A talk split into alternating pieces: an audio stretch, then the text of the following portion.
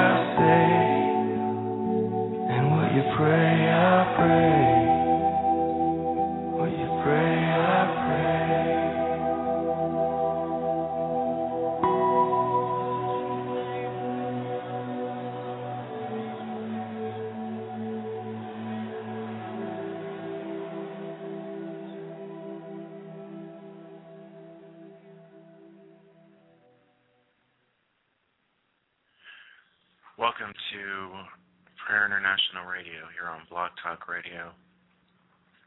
Um, I'm your host tonight, Sean Holmberg. Our call-in number, six one nine, six three eight, eight four five eight. If you have any prayer requests, if you need um, prayer for anything whatsoever, please give us a call. You can also email your prayer request to us at prayer international at gmail dot com. Or you can go to our website, which is prayer international dot org, and um, submit your prayer request there. Um, so we'll start with a praise report. Um, one of our listeners, Light for Souls um, Radio, um, actually was able to lead um, a thirty-year-old to the Lord um, after having a... Um,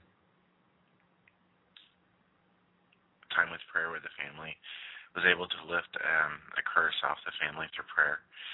But, you know, hallelujah, one person, even just one person who comes to the, know the Lord, um, the Bible says that there is rejoicing in heaven when one person comes to him. He said that he is not willing that any should perish, so that all should come to repentance. You know, Jesus said if he had a hundred sheep and was just missing one, he would leave the ninety-nine and go look for the one. And of such value are the Lord's children to him. Father God, tonight, Lord, we give you glory and honor, for it is all due to you. It's all due to your name, Father. Everything is because of you, Lord. We give you praise, Father. We worship you in spirit and in truth, Father.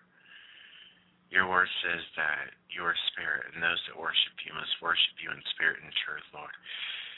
So, Father, we come boldly to your throne of grace, in which you said we're accepted in the time of need, Lord.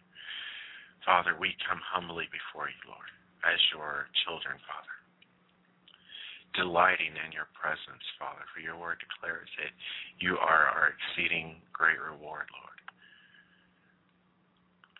Father, your word declares that if we know that you hear us, we know we have the petitions which we ask of you, Father.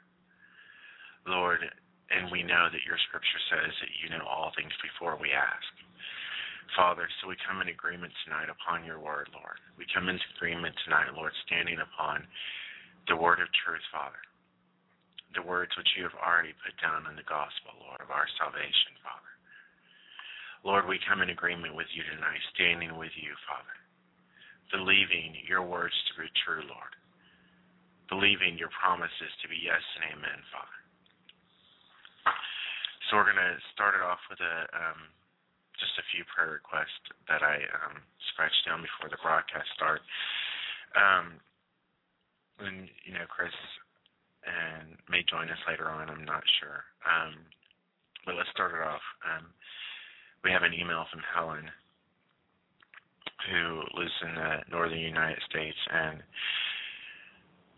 Father God, it was a long email um, full of multiple um, individual prayer requests, Lord. And, I mean, you read the email too, Father. And even without reading it, Lord, you know where she's at.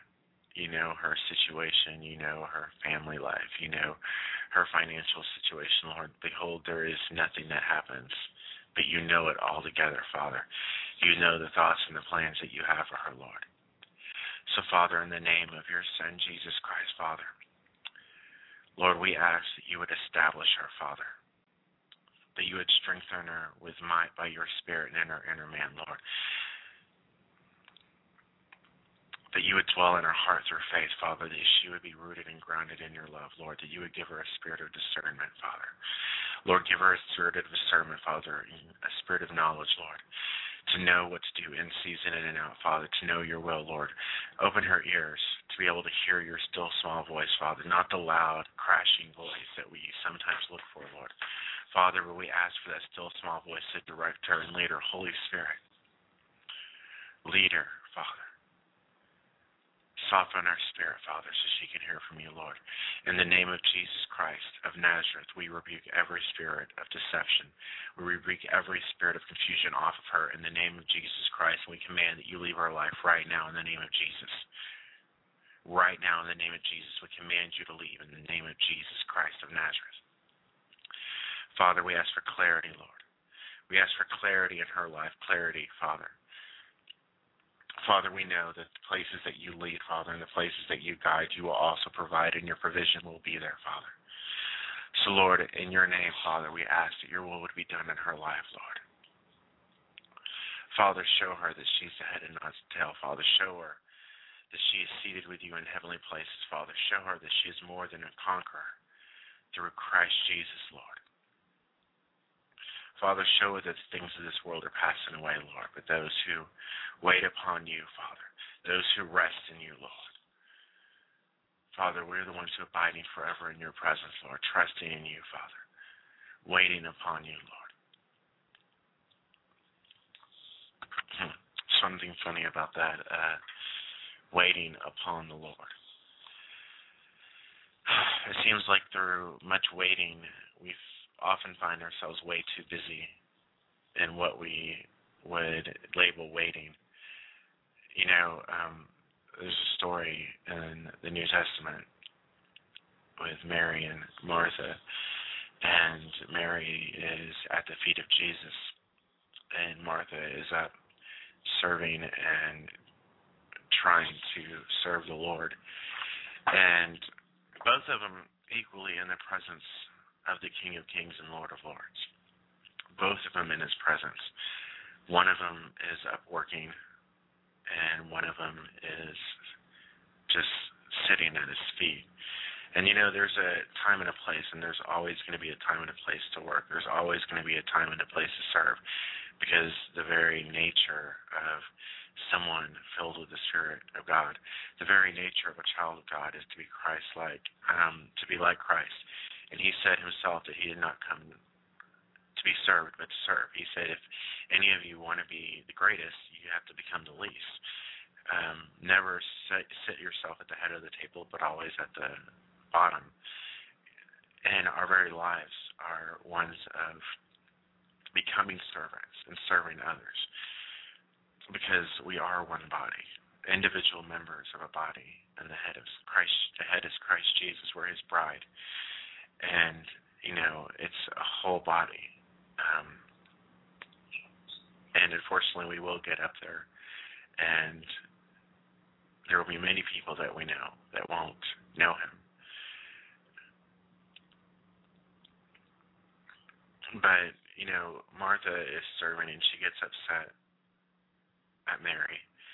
And she goes and talks to the Lord about it and is like, Lord, it, have her come help me. I'm trying to do all this on my own, and she's not helping. And Jesus looks at her, and he's like, you know, she's doing that good part. And, you know, sometimes when you're resting upon the Lord, when you're waiting for answers, even if you don't necessarily know what it is you're waiting for, sometimes you need to put down the role of, of, of serving and just wait upon the Lord. When you don't know what's going on, when you don't know what the answer is, wait upon him. Let his hand move. You know, there was a um, battle in the Old Testament. The children of Israel were standing upon a mountain, and the Lord had promised to deliver them, and the armies of the enemy were coming toward them. And, you know, I can assume a great many of the children of Israel were either wanting to advance or to run away in fear. But the Lord was like, no. Stand there, trust in me, lift your praises, and watch and see what I'm going to do in your life. And the Lord delivered him from the enemy. without them having to lift a finger except to worship him. And, you know, sometimes in our lives when um, there's countless many things going on and we're, we seem powerless to do anything of our own, even though we want to, we just need to trust in the Lord that he's able and willing to do everything that he promised.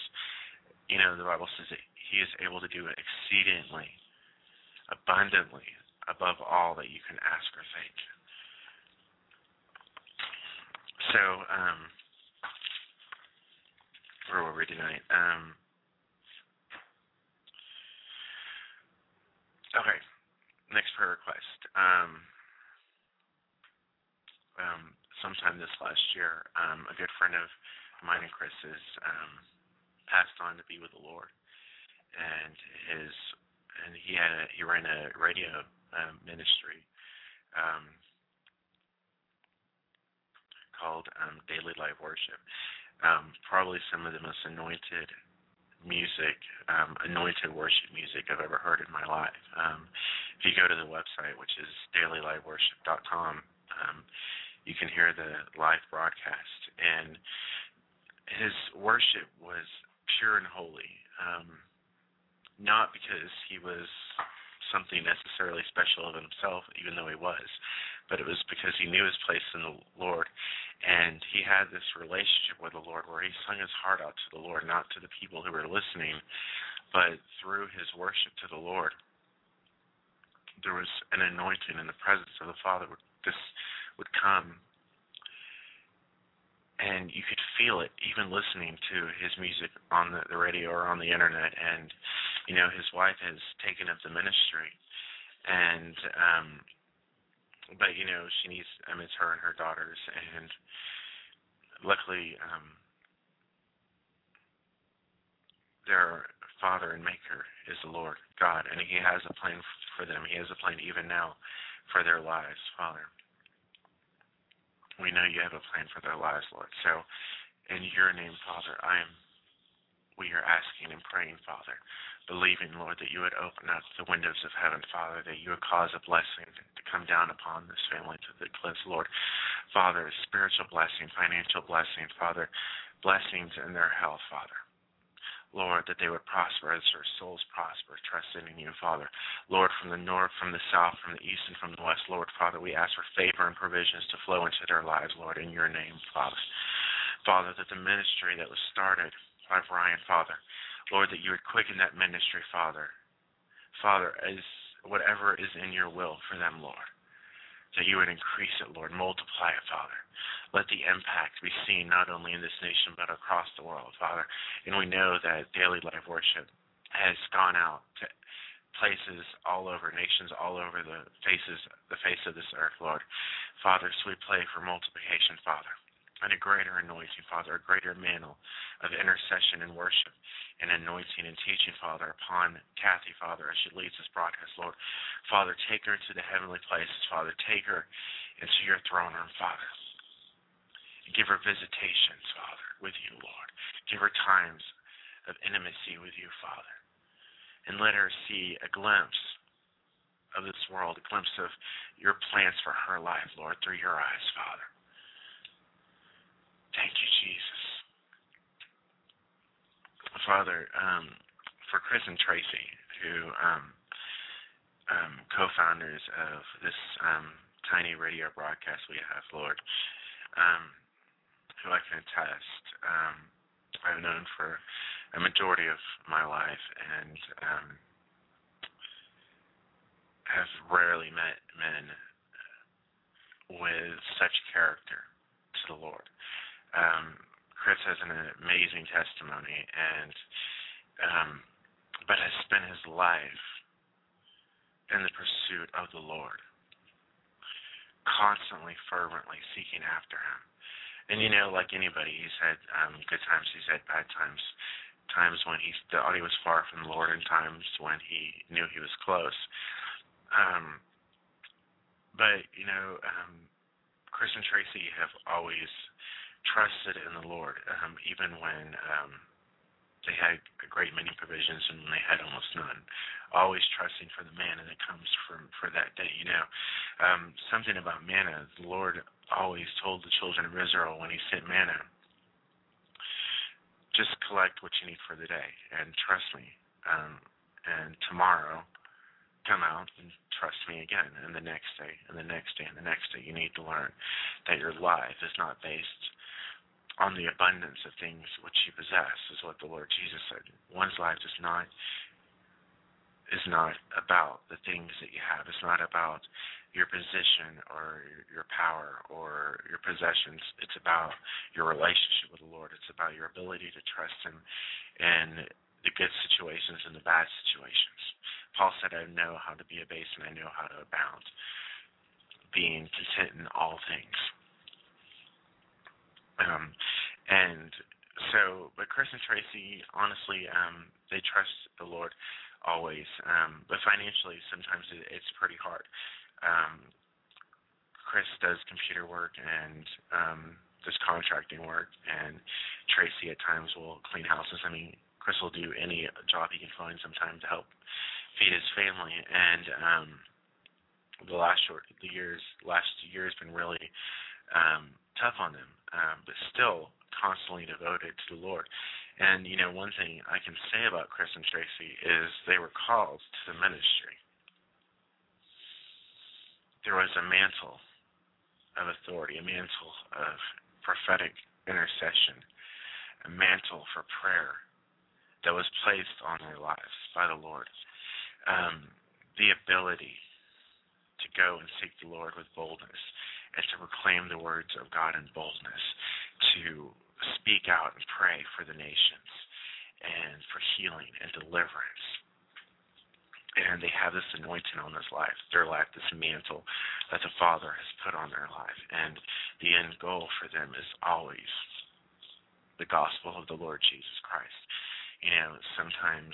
Um, day after day, night after night, they're in churches, they're in people's house praying for people, they're in hospitals praying for people. And um, it's it's really amazing, and the dedication they have to the Lord. Um, sometimes it's it's almost impossible to figure out where they're going to be at, because every night they're somewhere different. Even this last year, they had um, multiple relatives who went on to be with the Lord, and they would constantly could be found in the hospitals.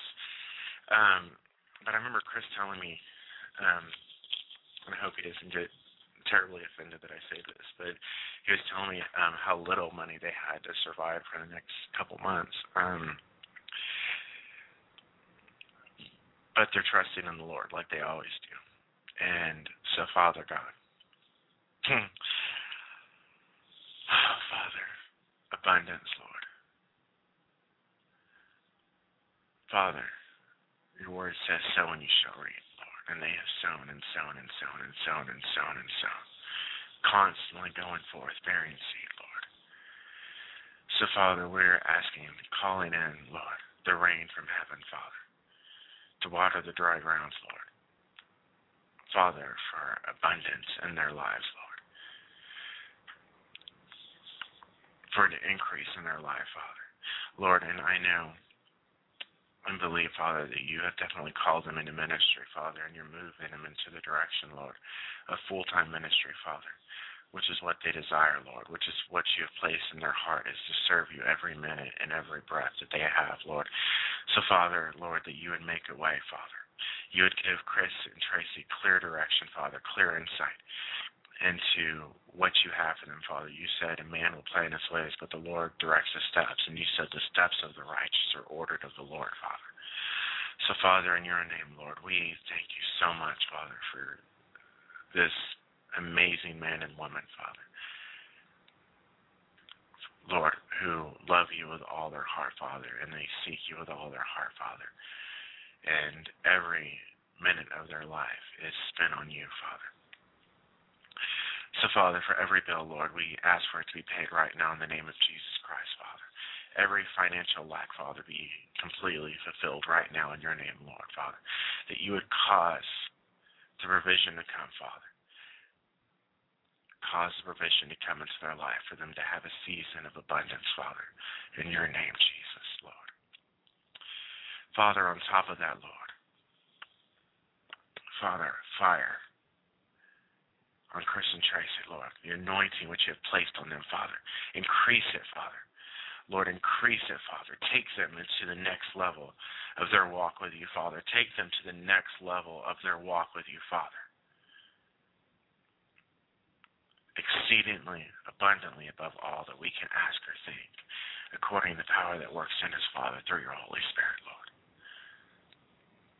You know, um, Chris and me had um, recently talked um, about um, online churches and starting our on starting a church, and um, I'm not really quite so sure how all that works or anything. And you know, we do these broadcasts, and we never know any particular night who's listening. Um, sometimes we go back and look um, at the reporting to see, and a lot of times there's more people in the archives listening later on than when we're doing these shows. Um, But, you know, it, it doesn't matter because it's all about the one. It's always about the one, um, that one person who's listening, the one person who has a specific need and one specific thing they're needing and that they're waiting um, for the Lord for, one specific answer, one word that could change their life. And they just happen to tune in to or get on the Internet one particular night and just happen to get to Blog Talk Radio one particular night and browsing through, and they may happen to see one archive and listen to an archive broadcast, and there could be one word that's said in an hour or two-hour broadcast that could change their life, not because we are great preachers um, or anything like that, but just because of the Holy Spirit taking that one word and using it to transform their lives. Because, you know, the Word of God says, he said, the words that come from my, my mouth will not return to me void, but they will accomplish that for which I sent them. The words that come from his mouth will not return to him void. For the words of God, the words which he sent forth, are more powerful than you can imagine. You know, um, Chris showed me this video. Um, we also... Um, on um, this website called blogger dot com, we have daily devotionals, which um, we honestly haven't been as faithful in as we should. Um, we tried it, we used to try to do them every day, and now it seems like it's whenever we get to. And Chris posted one the other day um, in this video. Um, this girl um, was trying to um, scientifically prove the power of the spoken word. Um, which we know to be true because of the Bible. Um, and even, you know, it's funny, though, because science in general, sooner or later, will always catch up to the Bible. Someone told me once that um, science and the Bible go hand-in-hand, and the problem is that science just isn't old enough to catch up with the Bible yet. But sooner or later, science will come along and find some amazing revelation of truth that will have been written in the Bible since before time began. And um, so this girl takes two can two takes two jars um, and fills them with rice. And this video's on the on the Blogger website. And um, she labels. She puts on one of them. She puts just a sticker in, on. She put thank you, and on the other one she put um, what was it? Um, you fool. And so these two different jars of rice, and she sits them like a few feet apart, and every day for thirty days she goes to the first jar that which labeled thank you, and she heaps praises upon it and blessings upon it. And she goes to the next jar of rice, and um, she condemns it and speaks negative comments and negative remarks to it. And thirty days, every day, for these two jars of rice, which you see in the first video where she actually is making these jars of rice, and all the rice comes from the same big bowl. She just scoops it in two different containers, containers and labels it. And so thirty days later, there's this another little video, and you see her looking at these jars, and one of these jars, the jar that says thank you, is vibrant, and it's white. It looks like it's just ready to, like, pour out and put it in your pot and eat it. And the other one is looks like it's just disgusting and filled with maggots, and it's gross and nasty, and this, these two jars have been sitting side by side on top of this counter or fireplace in her house. And the only thing that has changed between these two jars is the words that were spoken over them. Now, what about you? What about your life? What about your family? What words have you been speaking over yourself? The Bible says there is death and life in the power of the tongue. It says whatever a man believes is in his heart, so is he. Or what a man thinks in his heart, so is he. Jesus said it's not what goes inside of you, it's what comes out of you that condemns you or that corrupts you and defiles you. It's the words that come out of you. The Bible says out of a man's heart flow the, the issues, the wellsprings. I mean, out of your heart proceeds the things about you. If you want to tell what's inside a person, you listen to what comes out of their mouth.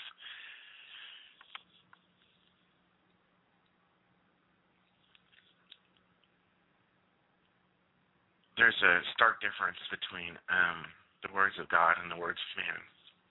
The words of man are usually filled with doubt and fear and pride and deceit and, and whatever. And the words of God are always yes and amen. The words of God are always life and light.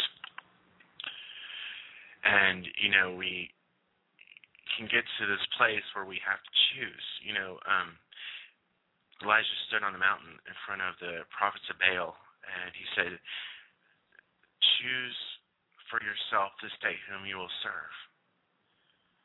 If you want to serve the false god, the Baals, and you know what, go ahead, serve them. But as for me and my house, we will serve the Lord. And you have to make a decision what you're going to do with your life, how you're going to live your life, and the time you have left here on this earth. What words are you going to allow to come forth from your life? Are you going to use them to bless or curse those people around you? You know, James said, it says in the book of James, out of the same mouth comes blessing and cursing, and it shouldn't be. There's death in the life and the power of the tongue. And if you're not aware of which ones and which words are coming out of your mouth, you need to stop before you say another word and find out.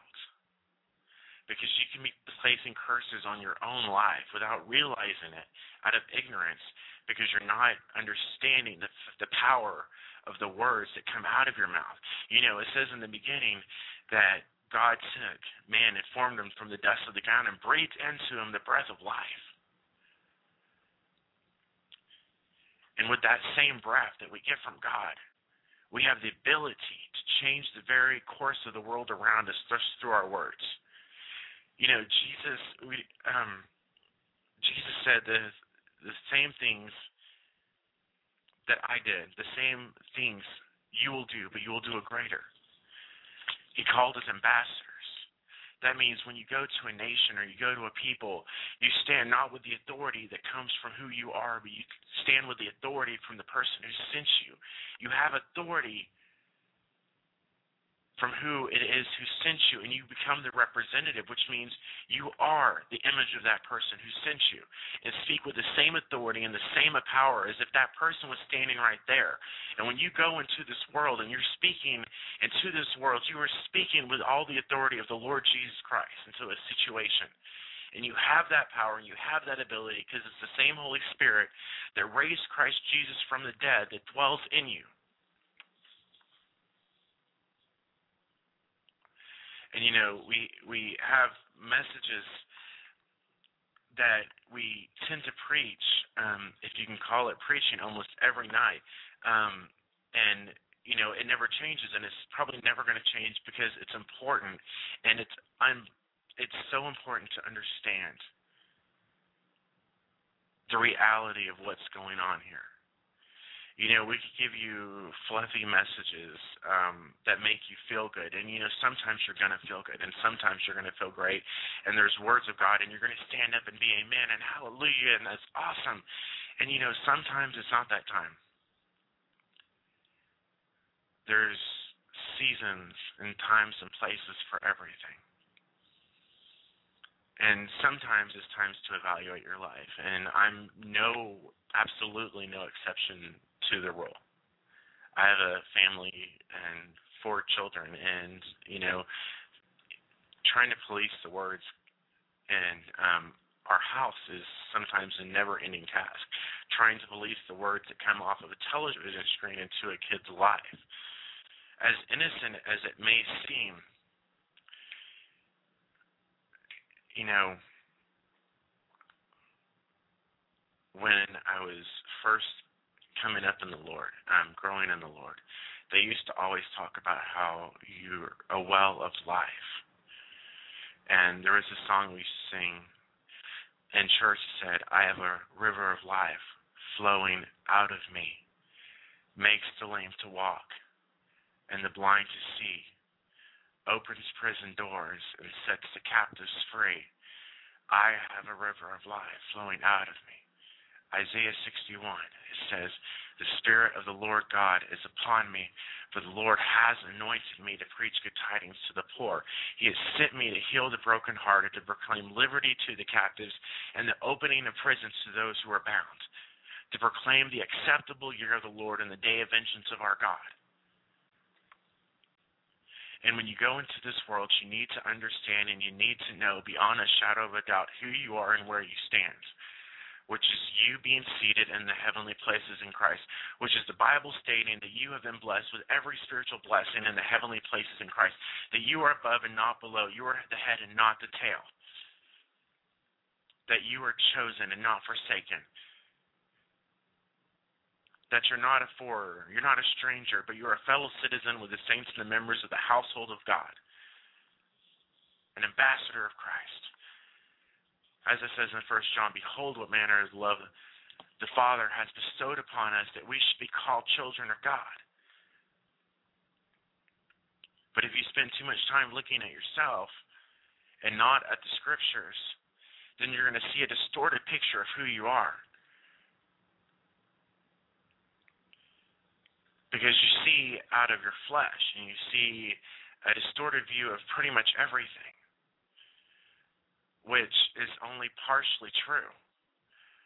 But, you know, the Word of God says in um, Corinthians, it says, we are beholding as in a mirror the glory of the Lord. We look on this Scripture, and it's like looking at a mirror of the Lord Jesus Christ. We look at it, and it reflects the image of the Lord Jesus, who is the express image of the glory of God, the express countenance of the Father. Jesus said, I and my Father is one. If you have seen me, you've seen the Father. So you look upon this word, and it's like you're looking in a mirror, and instead of looking back at yourself, you're seeing the Son of the living God, the Lamb of God. And in looking at him, it's not just looking at him, you're seeing the Father God Almighty.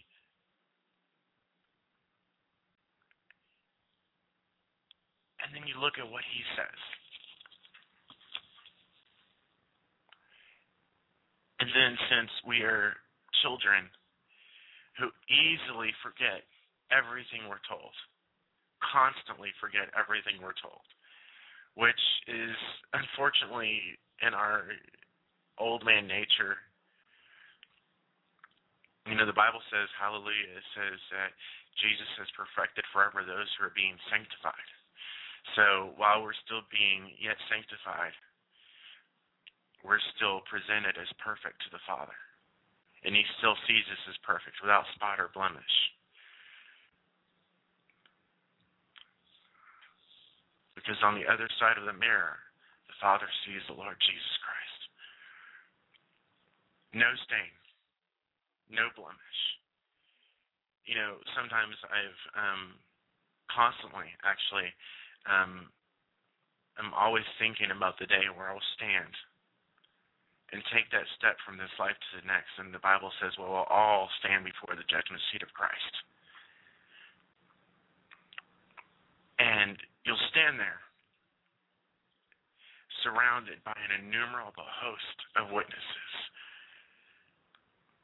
But it's not going to matter, because all your attention will be focused and unable to take your gaze away from him who was slain from the foundation of the world. And every knee will bow and proclaim that he is Lord, to the glory of God the Father.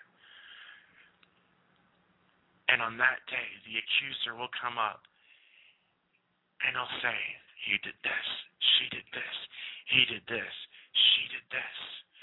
And Jesus will say, no.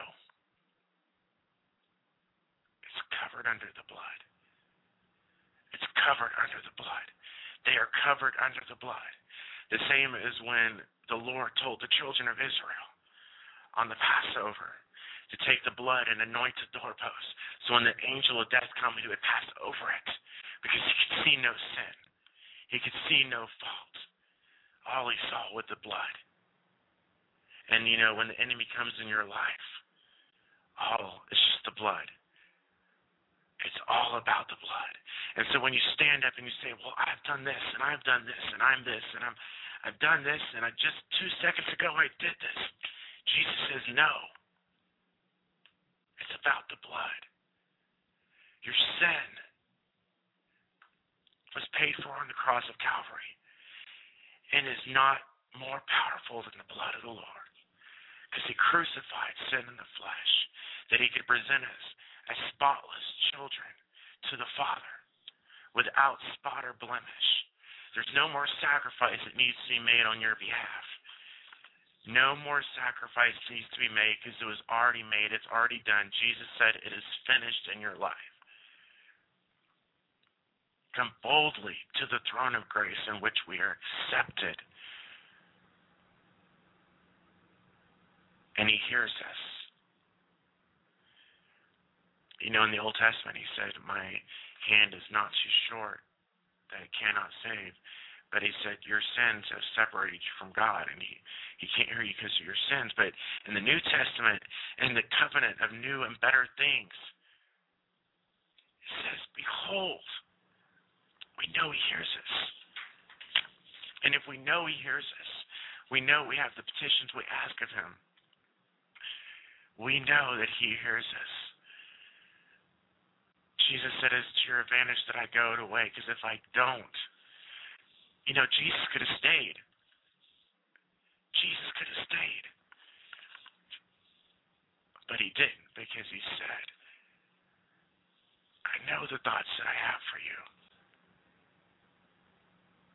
Thoughts of good and not of evil, to give you a future and a hope. Exceedingly abundantly above all that you can ask or think.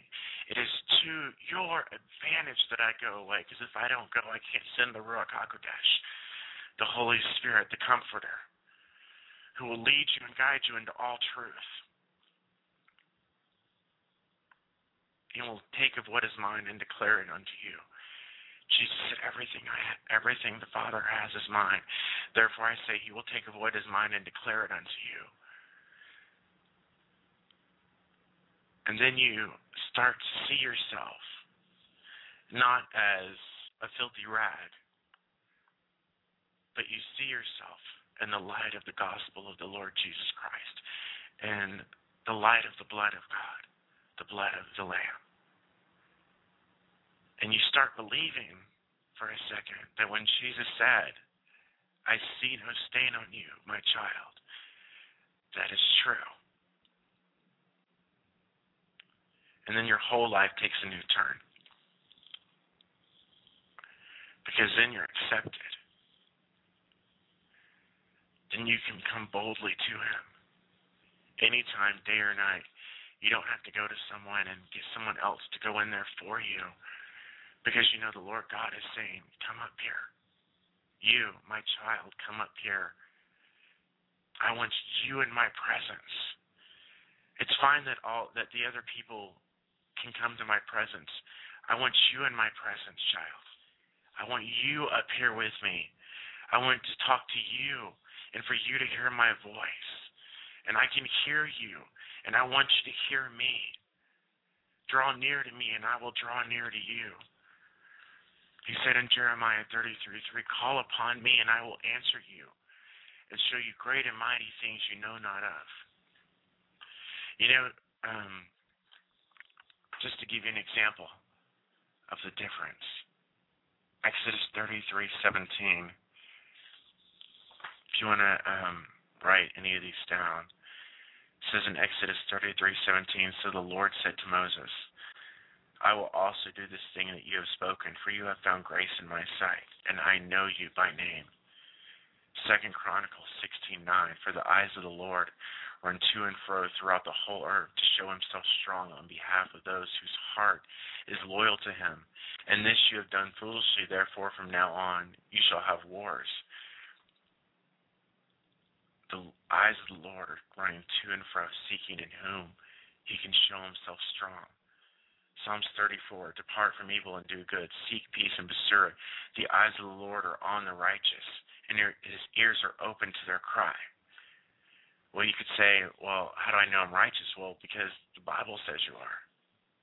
Because Jesus said you are. It says in Ephesians, read Ephesians chapter two and chapter one.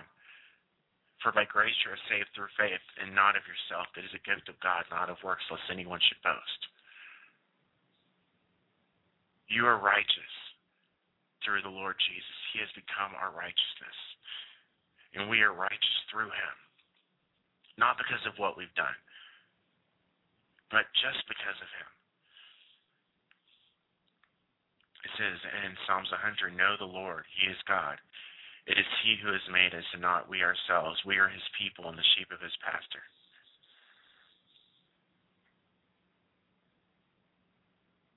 I love this, Psalms one thirty-nine fourteen, which you may know. I will praise you, for I am fearfully and wonderfully made. Marvelous are your works, and that my soul knows very well. My frame was not hidden from you when I was made in secret and skillfully wrought in the lowest parts of the earth. Your eyes saw my substance being yet unformed, and in your book they are all written, the days fashioned for me, when as yet there were none of them. How precious are your thoughts to me, O God! How great is the sum of them! If I should count them, they would be more in number than the sand. When I am awake, I am still with you. Psalms one forty-five, the Lord is gracious and full of compassion, slow to anger and great in mercy. The Lord is good to all, and his tender mercies are over all his works. All your works shall praise you, O Lord, and your saints shall bless you. Proverbs five twenty-one, for the ways of a man are before the eyes of the Lord, and he ponders all his paths.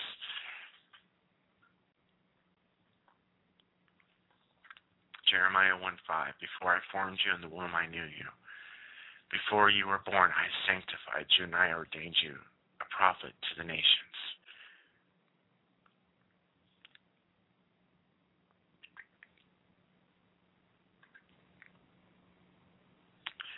You know, um, Isaiah six, it says, in the year that King um, Uzziah died, Isaiah said, I saw the Lord sitting on a throne high and lifted up, and the train of his robe filled the temple. Above it stood seraphim. Each one had six wings. With two he covered his face. With two he covered his feet. And with two he flew. And one cried to another and said, Holy, holy, holy is the Lord of hosts. The whole earth is full of his glory. And the posts of the door were shaken by the voice of him who cried out, and the house was filled with smoke. And so I said, Woe is me, for I am undone, because I am a man of unclean lips, and I dwell in the midst of a people of unclean lips.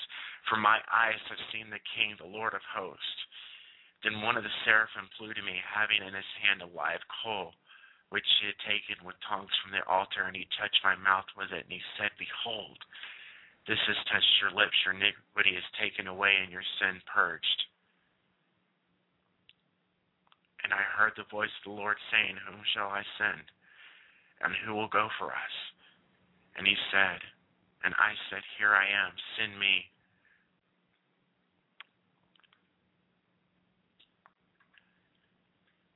You know, even today, he's still,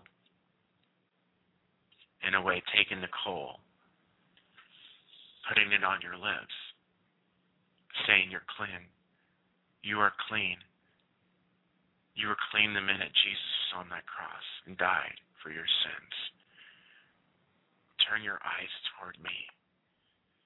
Paul said, forgetting the behind and pressing forward to those things which are ahead, I press toward the mark of the, of the high calling of God in Christ Jesus. I count all things as lost for the excellence of the knowledge of God.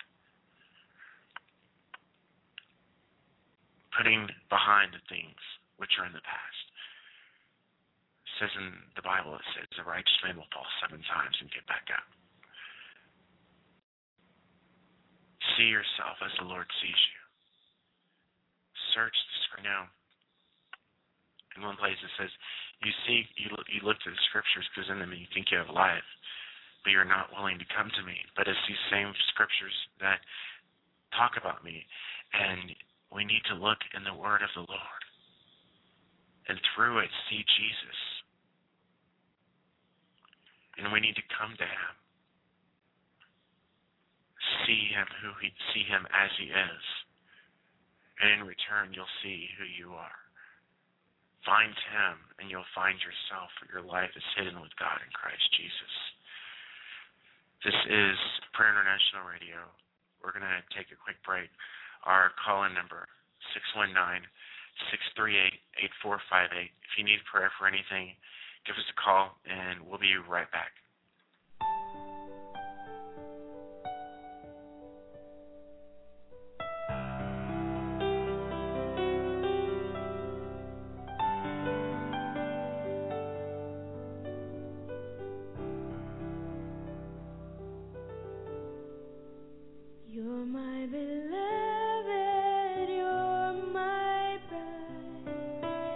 Sing over you is my delight.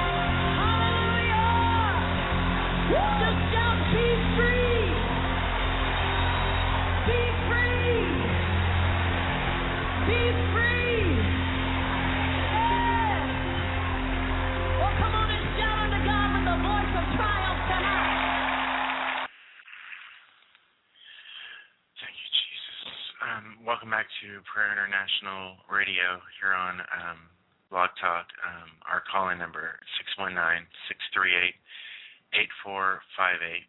Um, for those of you who um, can't make it to a phone and you still have a prayer request, you can always email us at prayer international at gmail dot com, or you can go to our website, which is prayer international dot org, and you can um, put a prayer request there, or even here on at Blog Talk Radio in our chat room, you can post a prayer request. So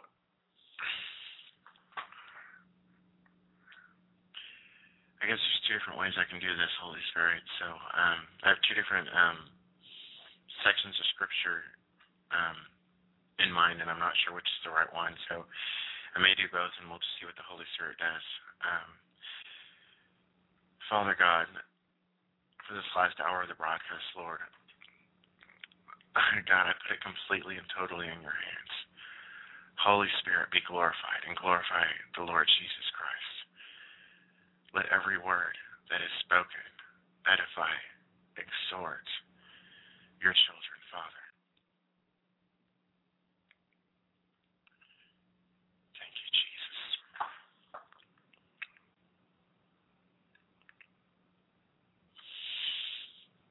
Okay, so first section, and I saw this scripture. Um, I'm not sure exactly where this is going. Um, sometimes I never know, so we'll see.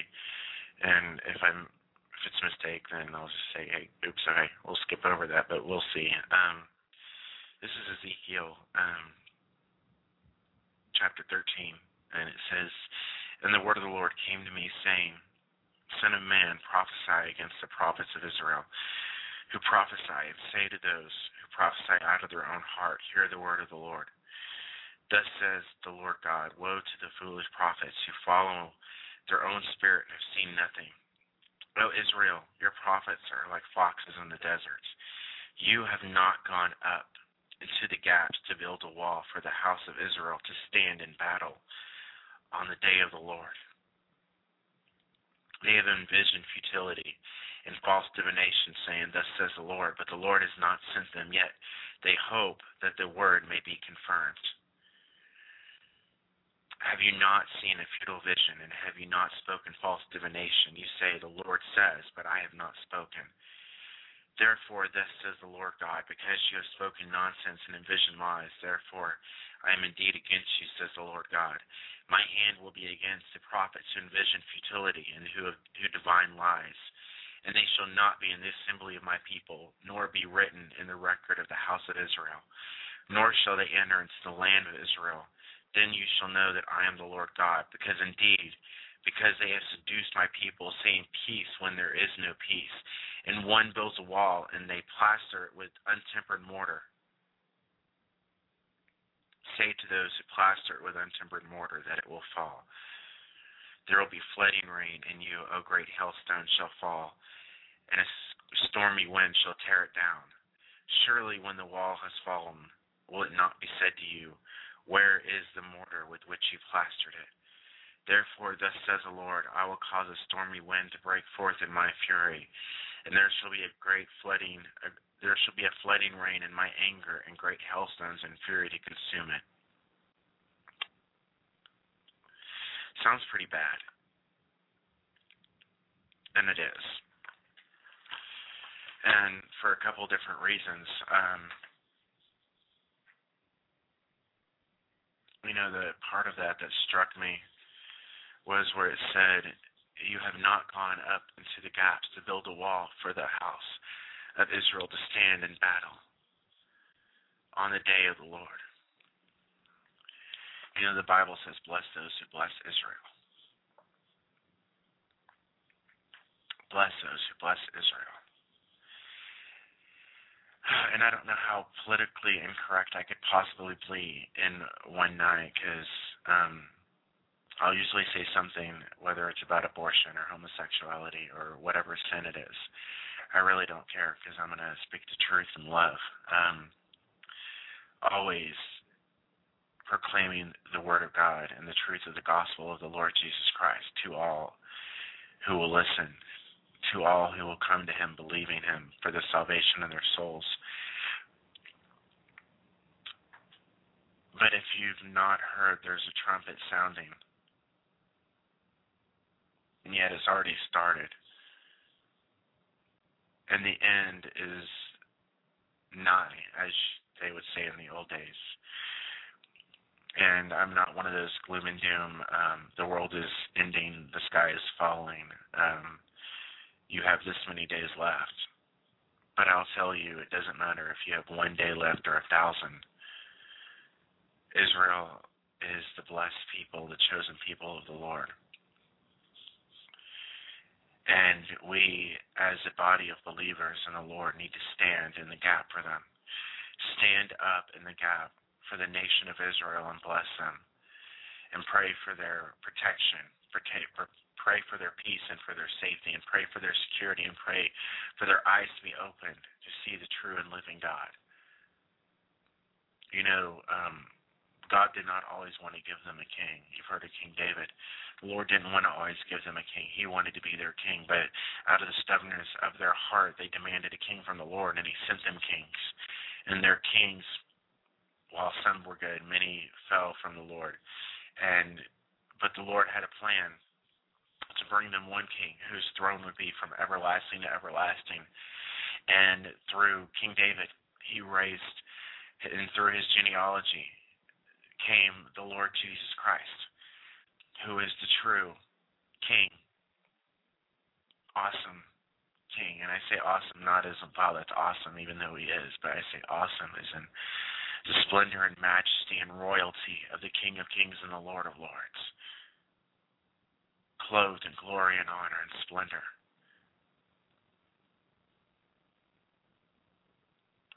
And the times are coming when, and will come when, nations will be surrounding the nations of Israel, the nation of Israel, attacking her from every side. And you know she's been in constant turmoil for I don't, couldn't even tell you how long. And yet there are many there who still don't know the Lord. There are many who profess to know the Lord but don't know him. There are many who try to serve the Lord and, wor- Lord and worship him out of their own knowledge. Um, but the Lord is not willing that any should perish, that all should come to repentance. If you read um, Ephesians and you read, um,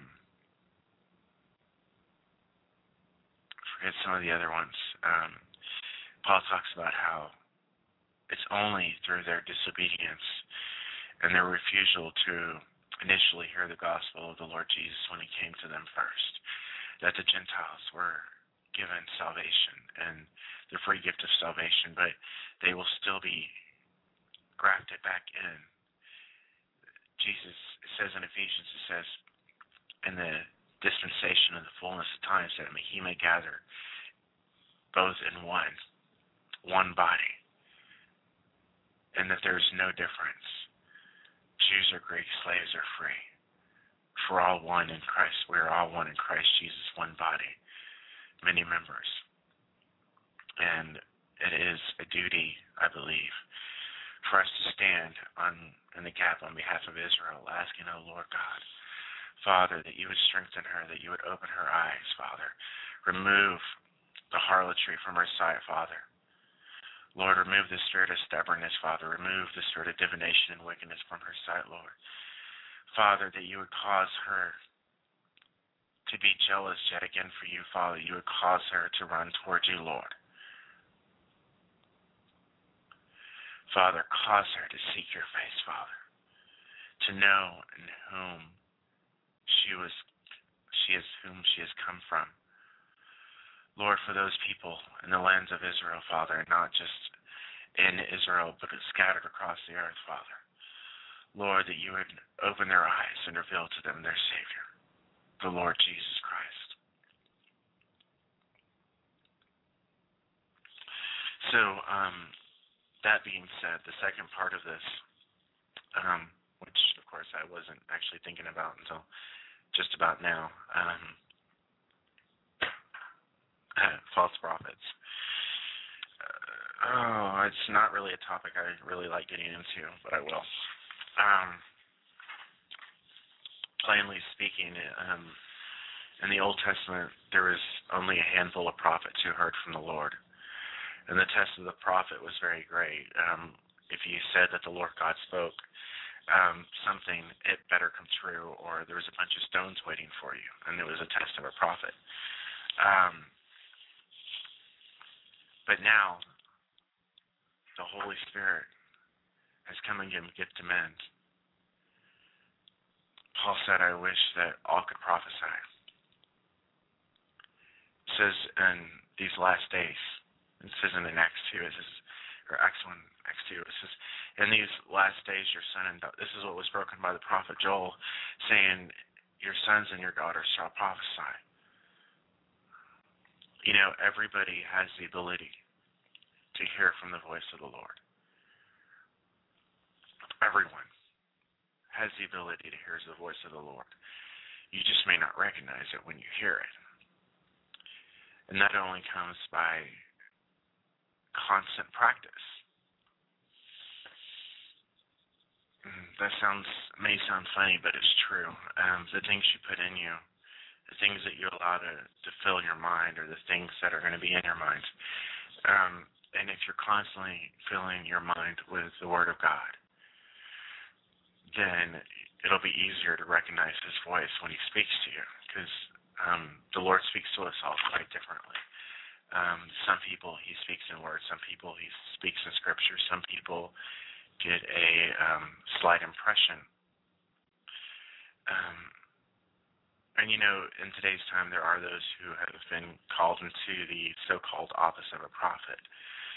But then there's a great many who have the ability to prophesy into people's lives, but It should all prophecy should point people to the Lord Jesus Christ, and it should never be done with selfish ambition or self selfish gain, or because you want to say, okay, well, I'm a prophet, and thus says the Lord, I'm a prophet. You need to listen to me. Blah blah blah blah. It should be in the spirit of the love of the Lord Jesus Christ, and it's a fearful thing, I can say, to speak on behalf of the Lord. Because you're speaking on behalf of the Lord, God. That's an amazing honor that we have, to even be called ambassadors to the Lord. Um, I'll give you an example, a small example. Um, um, I work for a company called Dell Computers, and um, Dell um, has a major, a main office in um, Round Rock, Texas, and they have another smaller office in Plano, Texas. And um, I started working for Dell three years ago, and they had a couple different contracts um, that they support. One was for Citigroup, and so I spent my first two and a half years at Citigroup um, working for Dell, um, being a representative of Dell at the Citigroup campus, and um, recently, um, I went to a new contract, which is Tenet Healthcare, and it's a company, a health company that owns a bunch of hospitals, and um, an amazingly, at least, the, and I work at the corporate office in downtown Dallas, and it's an amazing company. Um, I don't really know much about the healthcare side of it, um, just the people who work in the corporate office. Um, And for the most part, they're amazingly nice, more than I would expect. Um, when I was first offered the job, and it's like, you're going to go work for the corporate office, and the C E O and the C O, the chief operating officer and the C O O and all these people are going to be there. I was like freaking out. It's like, okay, I'm not sure this is exactly what I need to do. But it, surprisingly, it's amazing how nice people are. Um, anyway, back to the story. Um, the chief operating officer is a man by the name of Trevor Fetter, um, and everybody I've talked to who have been around him um, talk about how amazing he is and how nice of it and how he actually is a good guy. Um, but me, the few times that I've seen him in person, um, I've sort of cowered in fear because this is the C E O of the entire company. Um, and it, it's like one of those things, this man walks into the room and people just like snap to attention because of the authority and the weight that he has upon him. And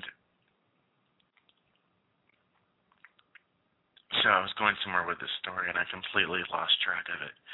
Um, okay, and so there it was. Um, there's this lady who works there named Wendy, um, who is the um, director or, of communications, and so it's her job to take some of the stuff that Trevor says and put it into words and send it out to the company.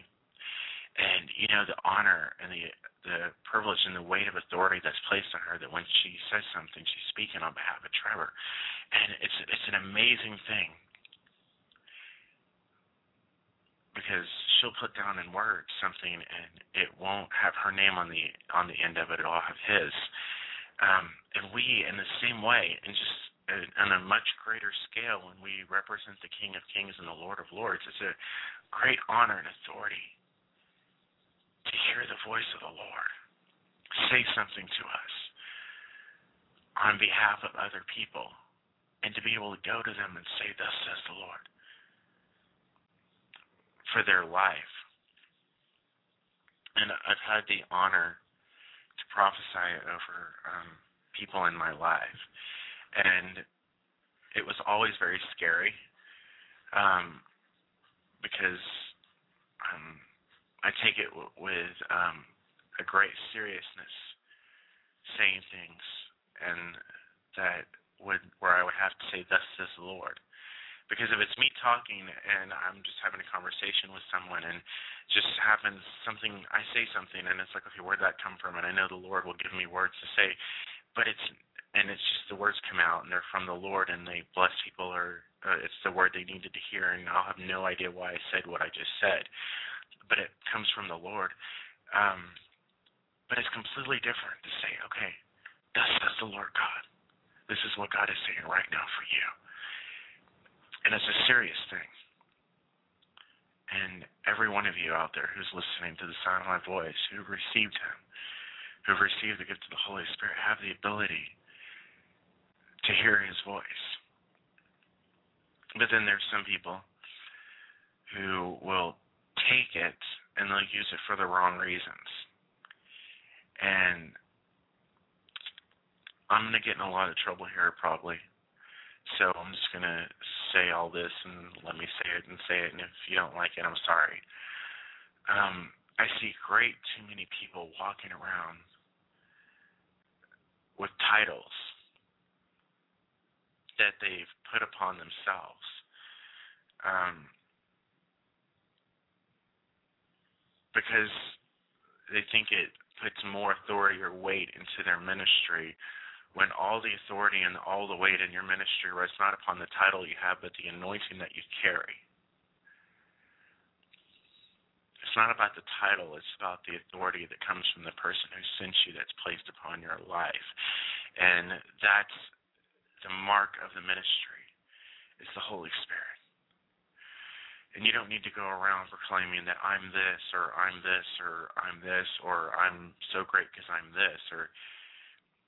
because it's not about that. It's about him, always, and it always has been and always will be. And the Lord God will not share his glory with anybody, because it doesn't belong to you. It belongs to him. For every work that we accomplish on this earth, we do it through Christ Jesus. This is everything we do. We should do as if we're doing it for him. The Bible says in Ephesians, says that we are his workmanship, created in Christ Jesus for good works, which God prepared beforehand that we should walk in them. And it's always a partnership. It's always us and the Holy Spirit. If you read Acts, they consider the Holy Spirit the same as them. I remember at one of the um, verses, it was Peter I think it was Peter who said, and it seemed good after they prayed for something, and they said it seemed good to us and the Holy Spirit, because after they had talked and conversed among themselves and come into, came into agreement, they went and sought the Holy Spirit and sought the voice of the Father.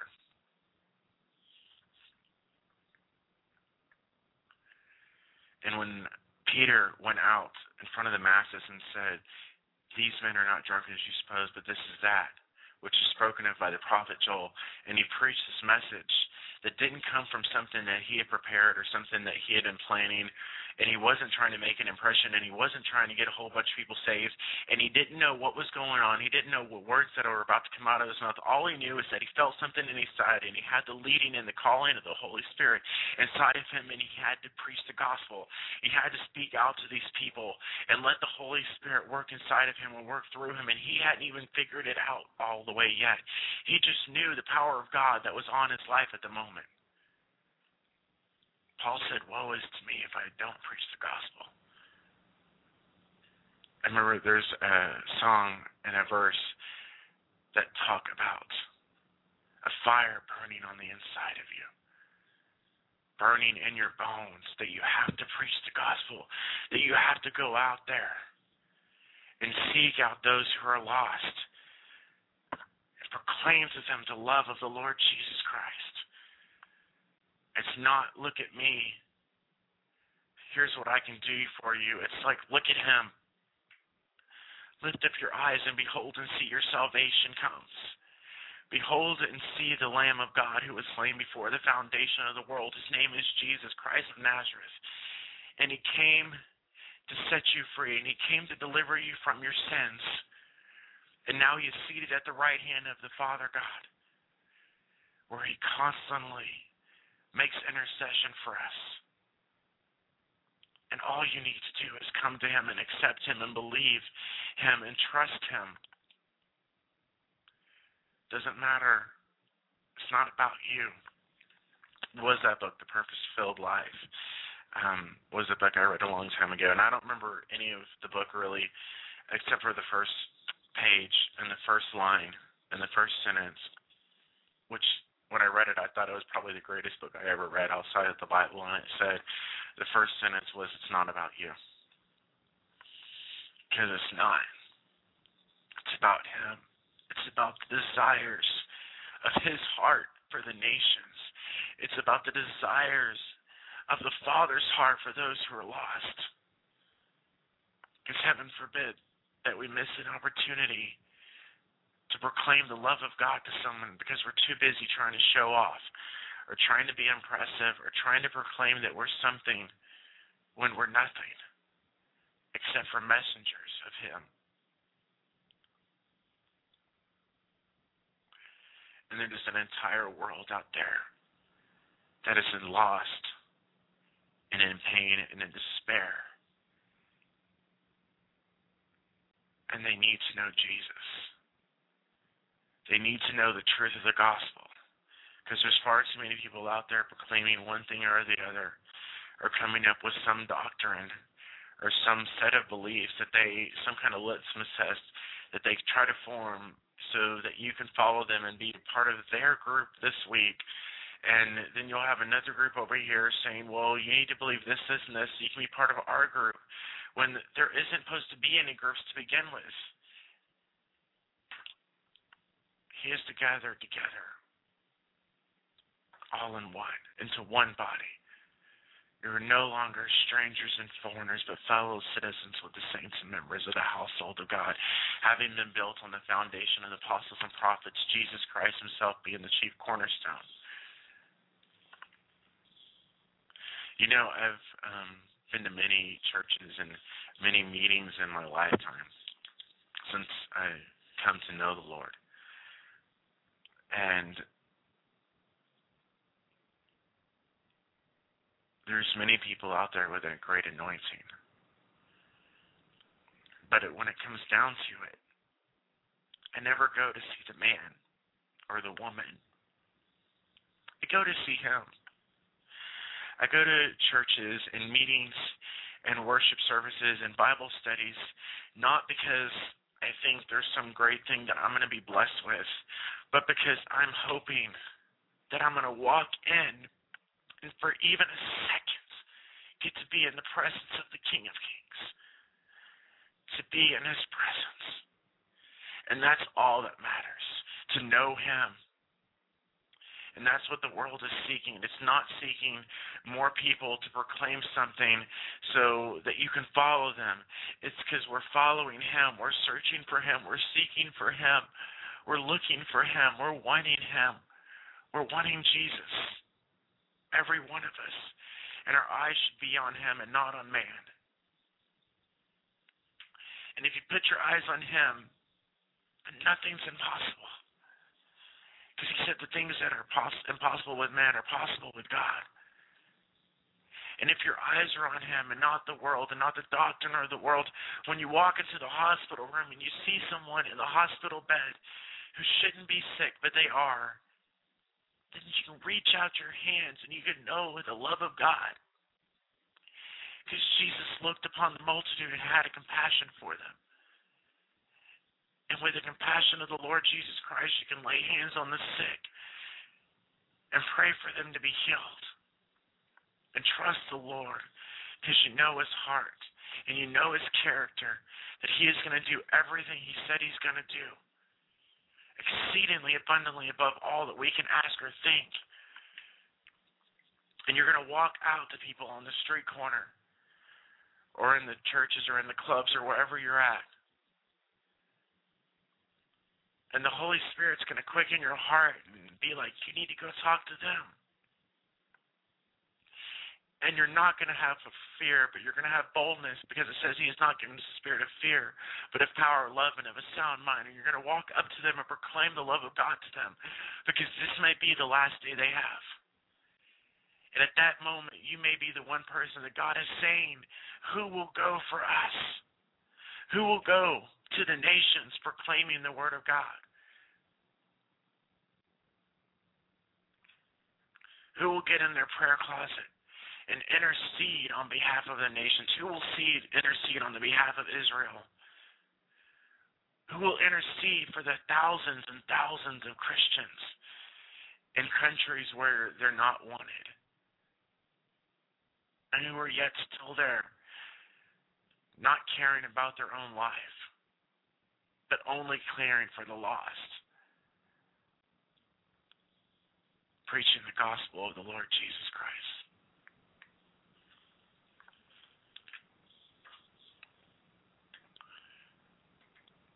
So, you know, there was um, a story I heard once about this underground church.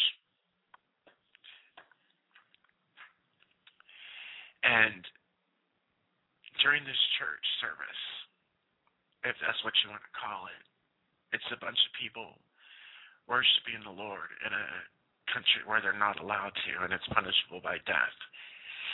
And during the service, some armed men broke into the service with his machine guns and put them all up against the walls. And they said, you can't do this, and you're going to die now, unless you renounce this Jesus whom you claim you serve. And so they went down the row asking people, giving them a chance. If you want to live, you need to renounce this Jesus. And you know, some left. And then there was some who didn't. And when everybody who weren't as positive and convinced of their willingness to die for the gospel were still left, those men with armed guns put the guns down and said, okay, now we know that you're serious. So now we know we can trust you because you're willing to die for what you believe in. Because you know this life is but a very, very brief vapor and then it's gone. In the light of eternity, it's just passing of the wind. The wind passes by and it's gone. And this life is the same. But in the, the course of the what right now seems like countless years, but when we're in eternity will seem not even a blink of an eye. we will have the ability to affect physically and spiritually every corner of this earth and every nation on the face of this planet, and hundreds of thousands of millions of people who you may or may not ever come in contact with, if you're willing to trust him and come to him, and you're willing to believe what he said. You see, it's not about us. It's about him, and his desire is for souls. His desire is for the lost. And I would encourage you and exhort you and edify you and beg you and plead with you to spend time with him, to seek his face, to seek his voice, to get into your prayer closet or your car or wherever else and put everything in this world behind you and come to the throne of the living God and sit before him and wait upon him and let him refresh you. It says those who wait on the Lord shall mount up with, with wings like eagles. They shall run and not be weary. They shall walk and not faint. You know, some of you are tired of serving and tired of going about it day after day, and there doesn't seem to be any breakthrough, but your breakthrough doesn't exist because you have to earn it, or you have to fight for it, or you have to struggle for it. All you have to do is wait upon the Lord and trust in the Lord. You know, I remember one of my mentors, um,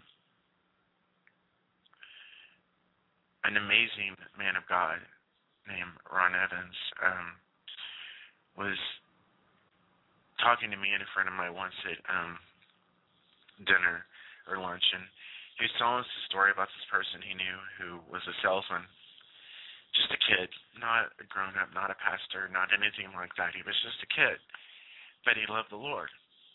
And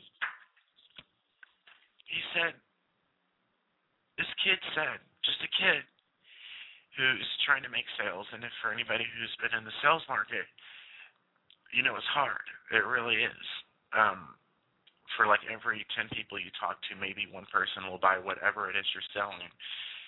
And the, so this kid said, you know what, I decided instead of talking to ten people and waiting for the one, I was just going to trust the Lord for the one, and I was going to wait to hear his voice on the one and forget about going to ten. And then the kid said something that really hurt me on the inside, not in a bad way, but in a jealousy way, and in a, I need to do that, and I've got to have that. And he said he decided that he wasn't going to watch the news anymore because he figured if he spent enough time with the Lord and hearing his voice, if the Lord wanted him to know something, the Lord would tell him. And that's what he did. The honor that we have to spend time with him. There was a preacher who once said, your greatest asset is your ability to spend time with Jesus. I wish I knew who it was, but I don't remember. Your greatest asset, the greatest gift that you have in your life right now, and your entire arsenal of gifts that you have to serve the Lord with and to reach out to the lost, the greatest one you have is your ability to sit at the feet of Jesus and say, I love you.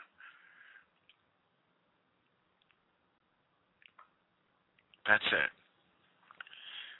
I remember when I was a young kid in the Lord, I went to a um, church camp in um, Oklahoma for this fire-by-night um, church camp. And all I was sitting in the front row, and I'm on fire for the Lord and everything, and some old man who I'd never met before, didn't know who he was, came up and he sat next to me.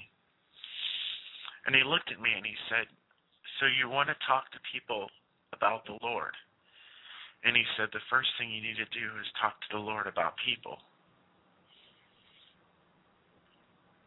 If you want to lose the fear, if you want to lose all the timidness, if you want to go out there and be bold to proclaim the gospel, you don't have to go any further than the feet of Jesus to spend time with him, to look upon him, to trust in him, then the things of this world will so grow vaguely dim in the light of His glory and grace. Nothing else matters but Him. And when you get into His presence, you start to see Him as He is, and you start to see His heart for the world and for the nations. And then you take that compassion upon yourself, and you go out and you change the world around you, not because you're going to get any kind of praise, because any crowns that we get we'll throw at His feet, and not because someone's going to say sooner or later that your name's great, because the time will come in eternity where it's not going to matter what your name was. It's going to matter about His. And so spend your time here on the earth worshiping the Lord. It doesn't matter how you feel. It doesn't matter what you think. It doesn't matter how your day was. It doesn't matter if you're the greatest person or if you're the worst person. If you had a good day and you did some great things, or if you are a horrible person and you spent the whole day messing up and screwing up, it really doesn't matter, because regardless of what you do, it does not negate and it does not change the fact that He's the King of Kings and the Lord of Lords. And at every moment, at every second, at every breath that comes out of your mouth, He is still Lord, and He deserves glory, honor, and praise, and worship. And it's all about Him, because He's the one who died and rose from the dead. He's the one who saved us from our sins. He's the one who's calling out to the lost, "Come to me. Taste and see that the Lord is good. Whoever calls upon the name of the Lord shall be saved. For He did not come to, think, to condemn the world, but that the world through Him might be saved."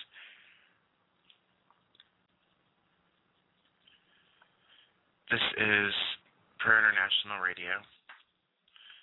We're going to go into a little bit of worship now, and we will be back tomorrow um, at ten o'clock. If you have any prayer requests, if you need prayer for anything whatsoever, then um, please email us at prayer international at gmail dot com. Lord, we say, how lovely is your dwelling place, O Lord Almighty.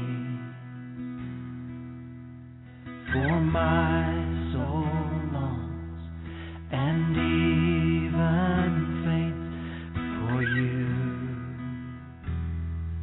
faints for you, O God. For here my heart is satisfied within your presence.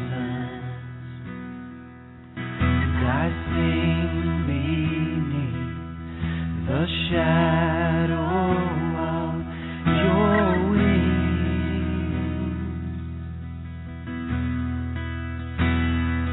Better is one day in your home, better is one day in your house, better is one day in your courts than thousands elsewhere.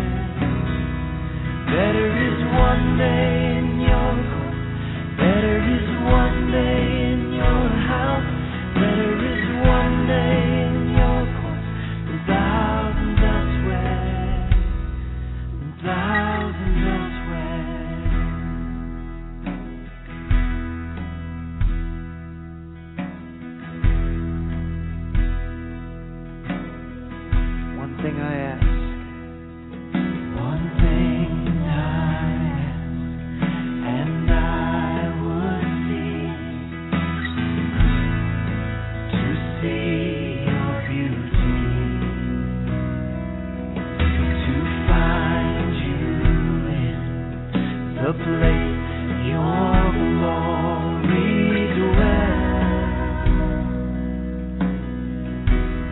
That's your prayer tonight. One thing I ask.